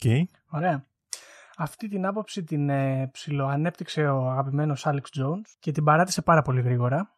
Έλεγε ότι είναι το ίδιο πρόσωπο. Ε, Όμως την παράτησε πάρα πολύ γρήγορα γιατί βρήκε μια καλύτερη ιδέα να αναπτύξει, η οποία δεν ξέρω πώς μας αφορά πολύ, αλλά θα την πούμε εδώ. Η ιδέα αυτή λέει ότι η Μισέλ Ομπάμα είναι transsexual άνδρας και ο Μπαράκ Ομπάμα είναι gay. Οκ. Οκ. οκ. Λοιπόν, σύμφωνα με τον Alex Jones, σε πάρα πολλές φωτογραφίες, ψάξτε το μόνοι σας καλοί ακροατές, όπου η Μισέλ Ομπάμα φοράει παντελόνι, ξεκάθαρα μπορεί να διακρίνει κανείς να διαγράφεται το πέος του του της. Και σύμφωνα με τον ίδιο τον Alex Jones, ο οποίος λέει ρώτησε γιατρούς, okay, του είπανε ότι ξεκάθαρα αυτό είναι ή πέος στις φωτογραφίες ή κουμπούρι, ένα από τα δύο. Μμ. Ωραία. Δεν ξέρω, δεν ξέρω αυτό πώς κολλάει με τον Ομπάμα, αλλά anyway, μάλλον εδώ πέρα του κάνουν μια επίθεση στη σεξουαλικότητά του περισσότερο. Ναι, αυτό ε, καταλαβαίνω κατηγορεί- κι εγώ. Ναι, ναι. Και κατηγορεί επίσης ο Άλεξ Τζόουνς στην ε, Μισέλ Ομπάμα ότι αυτή είχε διαγράψει και εξορίσει μια γυναίκα η οποία δούλευε στην προεκλογική καμπάνια του Μπαράκ Ομπάμα, με την οποία ο Μπαράκ Ομπάμα διατηρούσε σχέση, παρότι γκέι βέβαια, και όταν αυτή το έμαθε σε έξαλλη κατάσταση, έκανε σκηνικάκι, του την είπε του Μπαράκ και εξόρισε την ε, υπάλληλο αυτή στη Χαβάη. Αν δεν κάνω λάθος, αν θυμάμαι καλά, δεν είμαι σίγουρος γι' αυτό, αλλά τέλο πάντων την εξόρισε από την κεντρική Αμερική. Banished. Και εμένα, αν θέλει κάποιος να με εξορίσει στη Χαβάη, θα πήγαινα, παιδιά. Ναι. Το ενδιαφέρον εδώ είναι ότι επικοινώνησαν με τη γυναίκα αυτή, τη βρήκανε, υπαρκτό πρόσωπο, η οποία όντως λείπει και μένει αλλού. Η ίδια ισχυρίζεται ότι αυτή έφυγε όταν τελείωσε η προεκλογική καμπάνια του Μπαράκ Ομπάμα, άρα δεν απολύθηκε, απλά τελείωσε η σύμβασή της και έτσι αυτή πήρε τα λεφτά και πήγε να ζήσει σε κάποιο νησί. Αυτό κρίνεται το μόνο σας. Λοιπόν, ένα άλλο πολύ γνωστό εδώ πέρα που μας απασχολεί είναι ότι το γεγονός ότι ο Μπαράκ Ομπάμα είναι εξωγήινος και συγκεκριμένα κατάγεται από τον αστερισμό του οφιούχου, άρα είναι και σαυράνθρωπο. Α, μπράβο, Λίζα, τώρα λοιπόν. παίρνουμε στα σοβαρά. Λοιπόν, ο Μπαράκ Ομπάμα είναι ερπετό, είναι ερπετόμορφος. Δεν το λέει μόνο ο Άλεξ Jones αυτό, το λέει και ο David Dyke, το λένε και οι Ελ στα κοιτάπια τους. Υπάρχουν πάρα πολλές, πάρα πολλές φωτογραφίες και βίντεο που φαίνεται ότι ο Μπαράκ Ομπάμα χάνει τη συγκέντρωσή του και δεν μπορεί να διατηρήσει αυτή τη μασκαράδα και φαίνονται λέπια και μάτια περίεργα και ποντερά δόντια και άλλα σχετικά. Όπως επίσης υπάρχουν και φωτογραφίες των ε, security που τον ακολουθούν, οι οποίοι, επειδή είναι και security, δεν είναι πάρα πολύ ανεπτυγμένα πλάσματα σαυρόμορφα, είναι πιο πολύ υβρίδια και αυτά χάνουν τη μεταμφίεση και φαίνεται να αποκαλύπτεται ότι είναι ερπετά. Και εδώ φυσικά να προσθέσουμε και του, την άποψη του Έλληνα μελετητή, του Δημοσθένη του Λιακόπουλου, ότι ο Ομπάμα είναι νεφελίμ. Έτσι, κάτω είναι και- τάγμα, ναι, μπράβο. κάνει και αυτό το σύμβολο με τους νεφελίμ, δεν ξέρω αν το έχεις δει Γιώργο, Βεβαίως. που είναι τα δύο αυτάκια και έτσι και κάνεις σαν μύτη μπροστά σαν το Θεό Άνουβης κάπως. Μπράβο. Αυτό είναι... τε- και θα μπορούσε να είναι και το ίδιο, έτσι. Ναι. Αν είναι μπορούσε. σαυράνθρωπος, Νεφελίμ, να είναι το ίδιο πράγμα. Νεφελίμ. Ναι, δεν έχει διευκρινιστεί αυτά αν συνδέονται πολύ. Φαίνεται να μοιάζουν πάντως. Τώρα, εάν ο Μπαράκ Ομπάμα είναι Αμερικάνος και δεν είναι μουσουλμάνος και δεν είναι γκέι και δεν είναι και σαυράνθρωπος, ξέρεις τι είναι Δήμο. Τι είναι; Είναι σίγουρα ο Αντίχριστος. Α, Λοιπόν, διότι για όποιον έχει διαβάσει την Αποκάλυψη του Ιωάννη, εγώ την έχω διαβάσει και αυτό που θα αποκαλύψουμε τώρα μπορώ να πω ότι όντως είναι πραγματικότητα. Αναφέρεται ξεκάθαρα ότι στην έλευση του Αντίχριστου ότι το πρόσωπο αυτό θα είναι ένα πρόσωπο το οποίο θα έχει τρομερή δημοφιλία μπροστά στον λαό, θα είναι πάρα πολύ αριστός, θα σαγηνεύει τα πλήθη, θα υποσχεθεί αλλαγή και ελπίδα και φυσικά θα φέρει την αποκάλυψη. Τώρα, αλλαγή και ελπίδα ήταν το μότο του Μπαράκ Ομπάμα. Έτσι, yes we can, έλεγε. Επίσης είναι ο πιο δημοφιλής πρόεδρος της Αμερικής ε, for sure. Και σύμφωνα με κάποιους άλλους μελετητές, τώρα εγώ αυτό δεν το θυμάμαι στην αποκάλυψη του Ιωάννη, ε, ο, ο Αντίχριστος θα είναι και μουσουλμάνος και θα είναι και 40 χρονών περίπου. Κοίταξε, 40 χρονών κοντά Ε, ήταν. Κοίτα, αυτό δεν γίνεται να είναι μουσουλμάνος. Γιατί Yeah. όταν γράφτηκε η αποκάλυψη του Ιωάννη δεν είχε γεννηθεί καν ο Μωάμεθ. Τώρα, Δημό, έλα. Εντάξει, συγγνώμη, δεν. Έγινε ξέρεις, προσθήκη ο- ήταν- αργότερα. Μπορεί να ήταν προφήτης, μπορεί να ήξερε ότι θα έρθουν οι μουσουλμάνοι.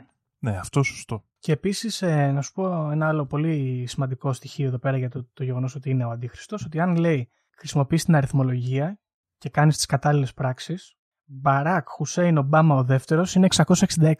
Χμ. Δεν το έκανα εγώ αυτό. Δεν έψαξα να δω με, ποιες, με ποιους λογαριθμού βγαίνει. Θα βγαίνει λογικά με κάποιο λογαριθμό. Είναι τρομακτικό. Είναι, ναι, εντάξει, τώρα εγώ πιστεύω σε αυτά. Είναι 666. και- είναι, δεν ξέρω αν ε, ξέρεις Γιώργο και τι είναι, το κάνουν αυτό οι, οι Εβραίοι, το γεμάτρια όπως λέγεται, που σου βρίσκουν τους αριθμούς αυτά. Αυτά παιδιά να ξέρετε βγάζουν αλήθειες. Μμ. Ε, δεν το πίστευα πολύ πριν, ε, πιστεύω το, ναι, είναι μάλλον ο αντίχριστος είναι. Δήμο, είναι ο Αντίχριστος ή μήπως είναι κάτι ακόμα πιο χειρότερο; Τι είναι σε πολύ Γιώργο; καλά ελληνικά. Ο ίδιος, ο διάβολος. Η άποψη λοιπόν που ενστερνίζομαι εγώ μετά από την έρευνα που έκανα είναι ότι ο Ομπάμα είναι γενετικά κατασκευασμένο βρέφος από τον Τζορτ Σόρος στην Αργεντινή χρησιμοποιώντας ξεχασμένη τεχνολογία ευγονικής των Ναζί. Και το κυριότερο στοιχείο που μας αποκαλύπτει ότι αυτό το πράγμα είναι αλήθεια είναι το γεγονός πρώτον ότι ο Μπαράκ Ομπάμα είναι πάρα πολύ καλό στο να σαγηνεύει τα πλήθη, άρα έχει κάποια τηλεπαθητική ικανότητα, αλλά και το γεγονός ότι είναι πάρα πολύ καλός στο μπάσκετ. Α, εντάξει. Και δεν θέλω να ακούσω τίποτα ρατσιστικά εδώ επειδή είναι μαύρος, παίζει καλό μπάσκετ. Οπότε, ο Μπαράκ Ομπάμα είναι ένα super baby το οποίο κατασκευάστηκε στην Αργεντινή από τον George Soros με μέγγελ τεχνολογίες και εδώ λέει ότι αυτό το μωρό έχει κατασκευαστεί για να φέρει τον Αντίχριστο εδώ πέρα, να φέρει το Σατανά, να φέρει το 666 στο χάραγμα και σε αυτή τη συνωμοσία φέρνουν ως παράδειγμα λέει το acceptance speech του Μπαράκ Ομπάμα το 2008, τη δεύτερη φορά που κατέβηκε νομίζω είναι αυτό, όχι την πρώτη, Την πρώτη, όταν την πρώτη. κέρδισε το χρήσιμο. Ναι, ναι, την πρώτη. Όταν κέρδισε το χρήσιμο των Δημοκρατικών, όπου αφού έβγαλε μια ομιλία, στο τέλος είπε βροντοφωνάζοντας Yes we can, το οποίο λέει αν το παίξει ανάποδα, λέει Obey Satan. Και από κάτω, με το που φωνάζει αυτός Yes we can, φωνάζουν και όλοι οι παρευρισκόμενοι με ένα στόμα, μία φωνή και σε λογικό πάθος Yes we can. Δηλαδή όλοι μαζί είπανε Obey Satan. Ανάποδα. Ανάποδα βέβαια. Αυτοί δεν το ξέρανε, αλλά το είπαν. Λοιπόν, εγώ αρχικά ένα σχόλιο που έχω εδώ. Μ' άρεσε πολύ η θεωρία με την Αργεντινή. Νομίζω όλο το επεισόδιο αξίζει γι' αυτό. Μπράβο. Γι' αυτό, ακροατές μας που είστε στο παρελθόν, στην αρχή του επεισοδίου, κάντε υπομονή μέχρι εδώ το one hour mark, μέχρι να φτάσετε στη μία ώρα να το ακούσετε. Πάρα πολύ ωραίο. Πώς θα ένιωθε, Γιώργο, ο καψερός, όχι και τόσο, ο Γιόζεφ Μέγκελε, Ναι. που οι τεχνολογίες του που είχαν φτιαχτεί για να εξυμνήσουν τη λευκή φυλή, φτιάξανε τον μπράβο. πρώτο μαύρο Αμερικάνο πρόεδρο με τρανς γυναίκα που ήταν γκέι. τόσο μεγάλος γκέι ο ίδιος και τόσο μεγάλος υποστηρικτής έτσι αυτών των δικαιωμάτων ας πούμε των ανθρώπων αυτών. Πώς θα ένιωθε ο Γιόζεφ Μέγκελε αρχικά; Και δεύτερον τι ωραία χώρα η Αργεντινή ε, να γίνονται αυτά τα πράγματα. Όλα τα ωραία πράγματα γίνονται στην Αργεντινή και στην Ελλάδα, Δημού. Είναι, είναι σαν πίσω γειτονιά του κόσμου ρε παιδί μου. Είναι σαν να λες ας πούμε η Κεσαριανή του κόσμου είναι κάπως. Και Σαριανή, ε. Ωραίο. Κάπως έτσι είναι. Κοίταξε, Είναι ωραία. όλα τα σκοτεινά πράγματα καταλήγουν στην Αργεντινή κάποια στιγμή. Τουλάχιστον αυτά που έχουν σχέση με τους Ναζί, anyway. Λοιπόν, ε, Δήμο, αυτά είναι. Δεν έχει άλλα. Έχω κόψει, σου λέω, έχει άλλα τόσα. Αλλά εντάξει τώρα. Δεν γίνεται. Έχουμε ήδη φτάσει τη μία ώρα. Ε, θέλω να μου πεις καταρχάς τι τελικά είναι ο Μπαράκ Ομπάμα από όλα αυτά; Γιώργο, εγώ ξεκινά, θα, αρχικά θα σου πω ότι δεν συμπαθώ τον Μπαράκ Ομπάμα. Δεν τον εγώ. συμπαθούσα ποτέ. Καλά. Γιατί είναι αυτό που είναι έτσι γλίτσας και τον συμπαθούν όλοι και φέρεται με έναν τρόπο για να τον συμπαθούν όλοι. Δεν μ' αρέσει το στυλ του. Πιστεύω ότι θα σου πω. Αρχικά το αν είναι από την γένεια ή από Αμερικάνος ή τέτοια πράγματα δεν με, δεν με ξετρελαίνει και το ερώτημα να σου πω την αλήθεια αλλά θα πω ότι κατά πάσα πιθανότητα ε, είναι Αμερικάνος και στην Ινδο... έγινε Ινδονήσιος εκεί πέρα. Μμ. Πιστεύω και γεννήθηκε στη Χαβάη γιατί πιστεύω λίγο με έψησε η θεωρία με τον Ντέιβις. Το πατέρα του αυτός. Ναι. Τώρα είναι και κομμουνιστής, λοιπόν. ε, είναι κομμουνιστής σίγουρα, ας πούμε. ναι, σίγουρα. Δεν πιστεύω καθόλου ότι είναι τρομοκράτης μουσουλμάνος. Ο μουσουλμάνος θα μπορούσε. Ναι. Τρομοκράτης μουσουλμάνος δεν το πιστεύω. Ρε παιδί μου είναι... Ο, οι πόλεμοι που έκανε ο Τζόρτζ Μπούς είναι αστείοι μπροστά σε αυτά που έκανε ο, ο Ομπάμα. Και συνεχίζω και, το επίσης, λέω. ε, Ε, Δεν είναι. Είναι ένα πράγμα που εγώ τον κατηγορώ πολύ τον Ομπάμα. Έκανε και καλά πράγματα. Ήταν υπέρ, ας πούμε, των αλλαγών για την περιβαλλοντική αλλαγή και λοιπά, για τα δικαιώματα που, όπως είπαμε πριν, για τους ε, γκέι, τρανσέξουαλ ΛΟΑΤΚΙ. άτομα και λοιπά. Για ΛΟΑΤΚΙ, ναι, σωστά. Αλλά, δηλαδή, έχει κάνει και καλά πράγματα. Δεν το βάζω. Αλλά στο θέμα των πολέμων, ρε παιδί μου, δεν είναι. Καθάριστα πάντα. Επιχείρηση σκούπα. δεν, Ισχύει. είχε, δεν είχε τελειωμό να πούμε το πράγμα. Ναι, και επίσης τον κατηγορούν για ε, επαφές με μουσουλμανικές ακραίες οργανώσεις όπου παραδοσιακά οι αμερικανικές κυβερνήσεις είχαν τέτοιες. Τώρα, Μισελ Ομπάμα ότι είναι άντρας, δεν ξέρω. Θα μπορούσα να το πιστέψω. Κοίτα, δεν, είναι φοβερό γιατί δεν έχει καμία, καμία σημασία. αλλά το λέμε έτσι.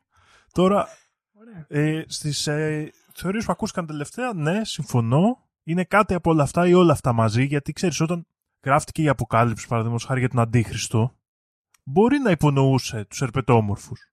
Μπράβο. Έτσι, δεν ξέρουμε, άρα δεν σημαίνει ότι αλληλοεξαιρούνται αυτές οι θεωρίες, ίσα ίσα μπορεί και να αλληλοστηρίζονται, θα έλεγα. εγώ. Ωραίο. Σωστό. Άρα το πιστεύω αυτό. Ε, τώρα, George Soros τη βρίσκω την επαφή, παρόμοια ιδανικά και νέα τάξη πραγμάτων που οραματίζονται. Μμμ. Αν ο Να George σου πω, Soros ναι. έκανε αυτό το πράγμα στο Μέγκελε. Ε, Τον πετσόκοψε. Μπράβο, τον πετσόκοψε, πραγματικά. Τζόκοβιτ. Τι του παίξει εκεί πέρα. Κοίτα, μπορούμε να συμφωνήσουμε εδώ αν θέλεις, να τα ενοποιήσουμε όλα αυτά. Οπότε δηλαδή ο Τζορτζ Σόρος έφτιαξε ένα σούπερ ε, κατασκευασμένο με γονίδια σαυρανθρώπων μωρό. το Αλλά και οποίο- του Ντέιβι και του Μαλκόμ Έξ γονίδια. Μπράβο. Θα βάλουμε Το εκεί. οποίο θα είναι ο- ο αντίχριστος που θα φέρει την αποκάλυψη και εντάξει, μπορεί να έχει παντρευτεί και μια τρανς γυναίκα. Τρανς άντρα. Ναι, νομίζω ότι στέκει αυτή η θεωρία, Γιώργο. Α, αυτή είναι. Αυτή θα κρατήσουμε λοιπόν. Ε, μπράβο. Μία ώρα, Δήμο μου, για αυτό το συμπέρασμα. Ωραίο. Πονηρό. Ε, κοίταξε, τώρα το έχουμε τραβήξει, αλλά πρέπει να το πω. Διαβάζοντας όλα αυτά, ε, ενισχύεται η άποψή μου ότι ο δικός μας ε, Μπαράκ Χουσέιν Ομπάμα δεύτερος είναι ο Αλέξ Τσίπρας. Ξανά θα έρθει, διότι έχει κατηγορηθεί και ότι είναι ο Αντίχριστος και ότι έχει άλλη εθνικότητα, ότι είναι Εβραίος και ότι είναι τρομοκράτης φιλομουσουλμάνος γιατί βάζει μέσα τους, ε, λαθρο, τους λαθρό που λένε οι, οι δικοί μας alt-right και ότι είναι σαυράνθρωπος, έχει κατηγορηθεί και έχουν κατηγορήσει τη γυναίκα του, την Μπέτι Μπατσιάννα, όπως λέγεται, για κακό γούστο και καθόλου θηλυπρέπεια, ας πούμε. Και επίσης είναι και, συμμετέχει και σε προφητείες περί Σαρπίστ, Μπράβο. ε, του Σωστό. Παΐσιου, έτσι, της κοφτερής Ανατολής, ας πούμε, ήταν κλασικό θεματάκι. Ναι, ταιριάζει σαν ε, αναλογικότητα, ας πούμε. Τα, τα πιάνει όλα, γιατί ξέρεις, κάποια από αυτά μπορούμε να τα βρούμε και σε άλλους πολιτικούς Έλληνες, αλλά όλα μαζί τα βρίσκουμε στον Αλέξη Τσίπρα. Η, η μόνη η μεγάλη διαφορά, νομίζω, είναι ότι ο Αλέξης Τσίπρας θα ήθελε να είναι ο κομμουνιστής. Θα ήθελε να είναι κομμουνιστής, μπράβο. Αυτό, ωραία. Ε, στη μία ώρα και έξι λεπτά, μπράβο. Έχεις δίκιο. Λοιπόν, αυτή είναι η συνωμοσία για τον Μπαράκ Χουσέιν Ομπάμα και τις πολλαπλές ταυτότητες και ιδιότητες τους. Δεν ξέρω αν έχεις να προσθέσεις κάτι άλλο. Δεν έχω να προσθέσω και θα σου πω, είναι λίγο αυτές τις θεωρίες συνωμοσίας που είναι πολιτικό χάζο παιχνιδάκι Μπράβο, μπράβο. Αυτό θα συμπλήρωνα εγώ κι εγώ. και δυστυχώς η πολιτική δεν έχει πλάκα πολύ και γι' αυτό και αυτές τις θεωρίες λίγο δεν Χωλένουν. ε, είναι πολύ δημιουργικές. Μπράβο, είναι πολύ πρόχειρες. Πολλές από αυτές. Ναι, είναι δημιουργικές μόνο όταν πάνε και συναντάνε ε, κλασικά αφηγήματα όπως παραδείγματος χάρη το George Soros, το ότι οι Ναζί φύγαν στην Αργεντινή. Κατάλαβες όταν συναντάνε τα, τα κλασικά ας πούμε, τη βαριά Μμ. βιομηχανία συνωμοσιών, εκεί έχουμε ωραία αποτελέσματα, αλλά κατά τα άλλα εντάξει. Ναι, άρα μπορούμε να πούμε ότι aesthetically δεν πάει πολύ μπροστά αυτή η συνωμοσία. Όχι, όχι, ναι. Δεν πάει πολύ μπροστά, μόνο σε ένα μικρό κομμάτι της και εκεί λίγο έτσι παλεύει, ας πούμε, θα έλεγε κάποιος. Και αυτός για μένα Δεν είναι είχε- άλλος ένας λόγος για τον οποίο μάλλον τον έχεις σκηνοθετήσει αυτή τη συνωμοσία η Hillary Clinton. Ναι, μπράβο, γιατί που να δεν έχει καλό aesthetic, σίγουρα έχει. Οπότε καταλήξαμε, μετά από πολλή ώρα, ότι ο Μπαράκ Ομπάμα είναι ερπετόμορφος αντίχριστος ε, γιος τους Σόρος του David, του Davis μέσα από ναζί διαδικασίες και ότι παιδιά εάν θέλετε να πλήξετε τους πολιτικούς σας αντιπάλους είναι πολύ πιο εύκολο και ειλικρινές να τους κάνετε επίθεση στις ιδέες τους. Δεν χρειάζονται αυτές οι αηδίες εδώ πέρα. Δηλαδή, ο καθένας, το λέμε συνέχεια αυτό στο podcast. Ο καθένας στην ειδίκευσή του, ο καθένας στο επάγγελμά του. Ναι. Είναι ωραίο δηλαδή τώρα να μπλέκει τώρα, ξέρω εγώ, παραδείγματος χάρη ο Πορτοσάλτε με θεωρίε συνωμοσίας. Και τελικώς, αν θέλετε να κάνετε κάτι τέτοιο, προσλάβετε ειδικούς, μην βάζετε δημοσιογραφίσκους και λοιπά πράγματα. Πάλι για δουλειά Να- ψάχνεις, Δήμο μου. να πάρετε το Γιώργο, εμένα, το Λιακόπουλο, άλλους χιλιάδες ανθρώπους στον κόσμο που ασχολούνται με αυτά τα πράγματα να σας φτιάξουν συνωμοσίες. Τον David Icke να πας ε, κατευθείαν στα βαριά. Ψηλό κασέ, σωστά. αλλά άμα είσαι Hillary Clinton έχεις, το έχεις το κασέ. Ναι, μην είστε μίζεροι εν ολίγης. Μην πας δηλαδή, κοιτάς το πολιτικό σου γραφείο και λες: Φτιάξτε μου μία θεωρία συνωμοσίας. Δεν είναι έτσι απλό. Είναι ένα πολυτελές αντικείμενο. Μπράβο, μπράβο. Γιατί αν, αν δεν μπενέψει στο σπίτι σου, Δήμο, θα πέσει να σε πλακώσει. Μα έτσι είναι. Δηλαδή, άμα θέλω να γράψω εγώ ένα μυθιστόρημα, ρε Γιώργο, θα πάω τώρα στον Πρωτοσάλτε που βες και εσύ, Πρωτοσάλτε, πώς λέγεται, να μου το γράψει. Όχι, βέβαια. Δεν γίνεται. Λοιπόν, οκ. Ε, νομίζω ότι εδώ μπορούμε να το κλείσουμε το επεισόδιο, Δήμο μου. Ε, γιατί πήγε και μακριά. Είναι περίεργο που έφτασε μία ώρα σε αυτό το επεισόδιο. ναι, και εγώ αναρωτιέμαι πώς θα Είχε πολύ καταφέρω. πράγμα. Ε, με αυτές τις πολλές ε, μέτριες κατά τα άλλα στην ε, πλειοψηφία της πληροφορίες θα σας αφήσουμε καλοί ακροατές. Σκεφτείτε κι εσείς, ε, ψάξτε και μόνοι σας τι στοιχεία τέτοια μπορεί να αναγνωρίσετε σε άλλους Έλληνες πολιτικούς, τις σκοτεινές ταυτότητες μπορεί να έχουν που κρύβουν. Στείλτε μας μήνυμα, αν έχετε κάποια καλή άποψη να την αναφέρουμε στο επόμενο επεισόδιο. Ε, και νομίζω ότι με αυτά θα σας αφήσουμε και θα τα πούμε την επόμενη εβδομάδα. Γεια χαρά. Οι δικές μου γνώσεις, χωρίς να έχω διαβάσει, χωρίς να μου έχει πει κανείς, είναι ότι τα σύμπαντα είναι 7. Αν διαβάσεις, θα σου πούνε τα σύμπαντα είναι άπειρα. Εγώ σου λέω είναι 7. Γιατί; Γιατί αυτές είναι οι γνώσεις μου. Βρισκόμαστε σε ένα μάτριξ, ε, σε ένα πλασματικό εικονικό κόσμο Επειδή ανέβηκε στον ημιτό και του τόπου ένας εξωγήινος. Πραγματική ιστορία κύριε Υπουργέ. Αλλά τότε που να κάνω εκπομπή; Θα μας έχουν κλείσει φυλακή με αυτά που λέμε. Τότε είναι ο ταξίτης. Mark my word.